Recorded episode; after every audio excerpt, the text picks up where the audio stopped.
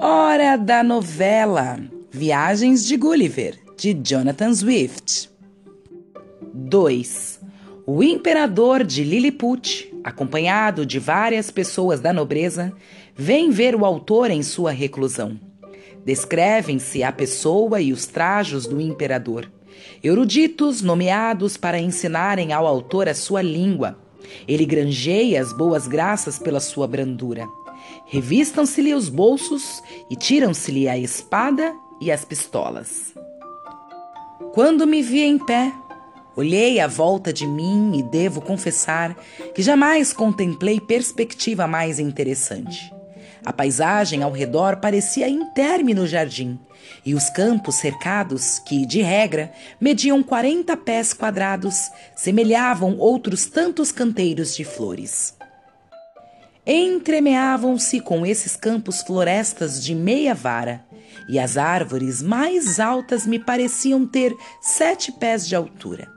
Avistei à minha esquerda a cidade, que lembrava uma decoração de cidade num teatro.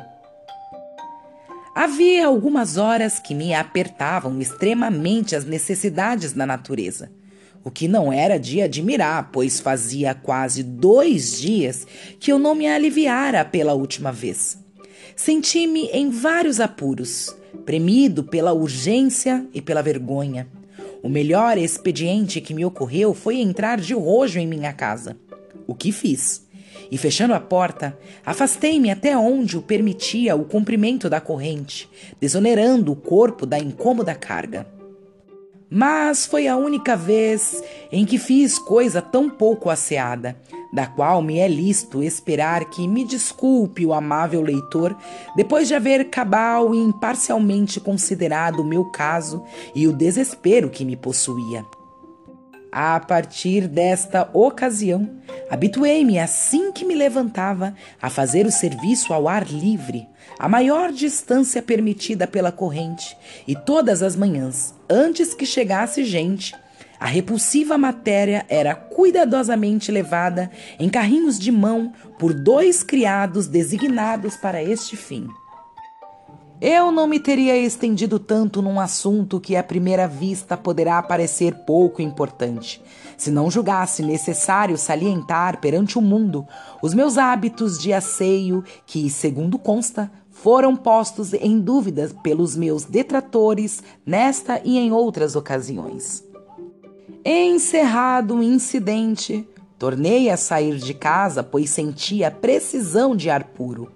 O imperador já descera da torre e adiantava-se a cavalo para mim, o que por pouco não lhe custou caro, pois o animal, ainda que muito bem amestrado, não estava de forma alguma habituado a semelhante espetáculo, que lhe deveu parecer o de uma montanha a mover-se diante dele, e empinou sobre as pernas traseiras mas o príncipe, excelente cavaleiro, manteve-se na cela até acudirem os servidores a assegurar-lhe as rédeas, dando a sua majestade tempo suficiente para desmontar.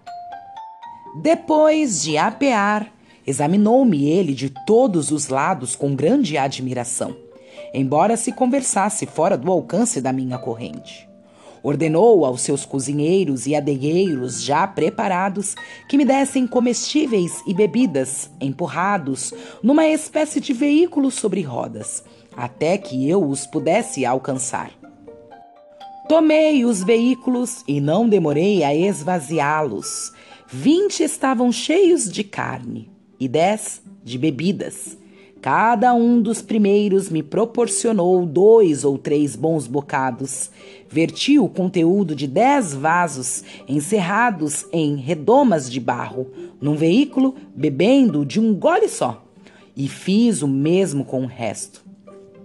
A imperatriz e os jovens príncipes de sangue de ambos os sexos, acompanhados de muitas damas, estavam sentados a algumas distâncias em suas cadeiras.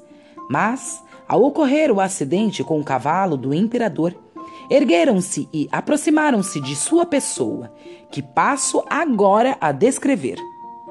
Ele é quase da largura da minha unha e mais alto que qualquer outra pessoa da corte. o que basta infundir um respeitoso temor nos que o contemplam. Tem traços vigorosos e masculinos, lábio austríaco, nariz aquilino, tens cor de azeitona, porte ereto, corpo e membros bem proporcionais, movimentos graciosos e aspecto majestoso.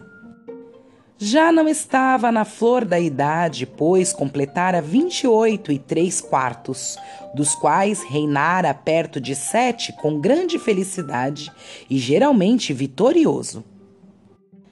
Para o contemplar com maior comodidade, deitei-me de lado, de maneira que o meu rosto ficou paralelo ao seu, ao passo que ele se mantinha a três jardas de distância.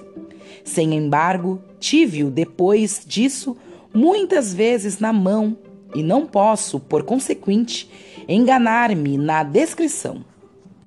Envergava um traje singelo e sem adorno, entre asiático e europeu no tocante à moda, mas trazia na cabeça um leve elmo de ouro, enfeitado de joias e encimado de um penacho.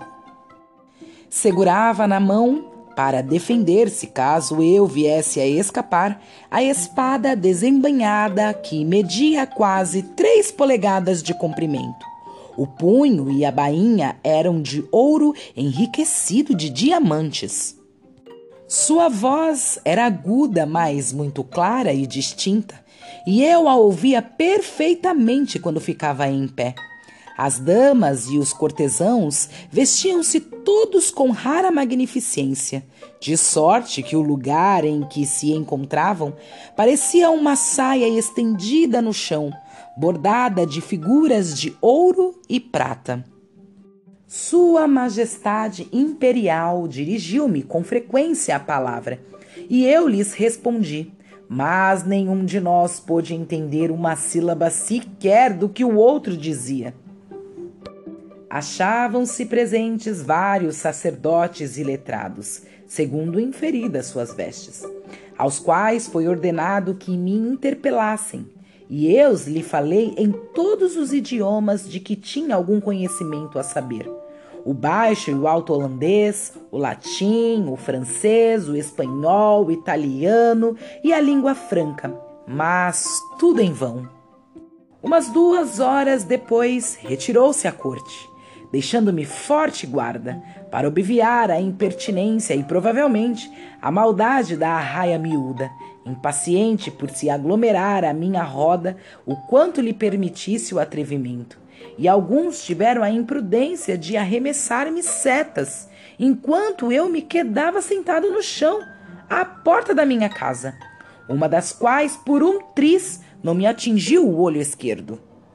Mas o coronel ordenou que fossem presos seis dos cabeças e entendeu que não haveria melhor castigo que vos entregar. O que fizeram alguns soldados, empurrando-os com o acoice dos piques até uma distância em que pude alcançá-los. Peguei-os todos com a mão direita, enfiei cinco no bolso do casaco e, quanto ao sexto, fingir querer comê-lo vivo o pobre homem gritou espavorido e o coronel e os seus oficiais deram mostras de grande aflição, sobretudo ao me verem sacar do canivete. Mas logo os tranquilizei, pois com afável semblante cortei imediatamente os cordéis que o amarravam, pulo delicadamente no chão e ele desandou a correr. Tratei os mais da mesma forma, tirando um por um do bolso, e notei que, assim que os soldados, como o povo, pareceram profundamente satisfeitos com o meu ato de clemência, que foi referido na corte a uma luz assaz favorável para mim. Chegada a noite, entrei com alguma dificuldade em minha residência, onde me estendi no solo, e assim fiz durante quinze dias. Nesse meio tempo, ordenou o imperador que preparassem uma cama para mim. Transportaram-se em carros seiscentas camas da medida comum e que se armaram em minha casa. Cento e cinquenta dessas camas, pregadas umas às outras, deram a largura e o comprimento suficientes. Sobre cada uma se colocaram mais três, o que me deixou de todo indiferente com respeito à dureza do solo, de pedra polida. De acordo com os meus cálculos, forneceram-me lençóis, colchas e cobertores assais toleráveis para quem havia tanto tempo se avareza a toda sorte de apertos. À proporção que a notícia da minha chegada se espalhava pelo reino, trazia um número prodigioso de pessoas ricas, ociosas e curiosas para ver-me. De sorte que as aldeias chegavam quase a esvaziar-se, e disso teria resultado grande desleixo da agricultura e dos assuntos domésticos, não houvesse obvido Sua Majestade Imperial a tal inconveniência por meio de vários editos e decretos. Mandou-lhe ele que os que já me tinham visto regressassem aos seus lares e não se atrevessem a chegar a menos de cinquenta jardas da minha casa sem autorização da corte. Ao que o auferiu o secretário de Estado consideráveis emolumentos. Nesse interim, reuniu o imperador frequentes conselhos para discutir sobre o que se haveria de fazer comigo, e assegurou-me depois um amigo particular, pessoa de grande qualidade, mais do que ninguém a par do segredo, que a corte se viu em muitas dificuldades por minha causa. Temia que eu escapasse, que o meu sustento fosse excessivamente dispendioso e pudesse ocasionar escassez de mantimentos. Decidia, às vezes, matar-me de fome ou, pelo menos, atirar-me setas envenenadas que logo dessem cabo de mim. Mas considerava depois que o fedor de tão grande carcaça poderia ser causa de uma peste na metrópole que se alastraria provavelmente por todo o reino.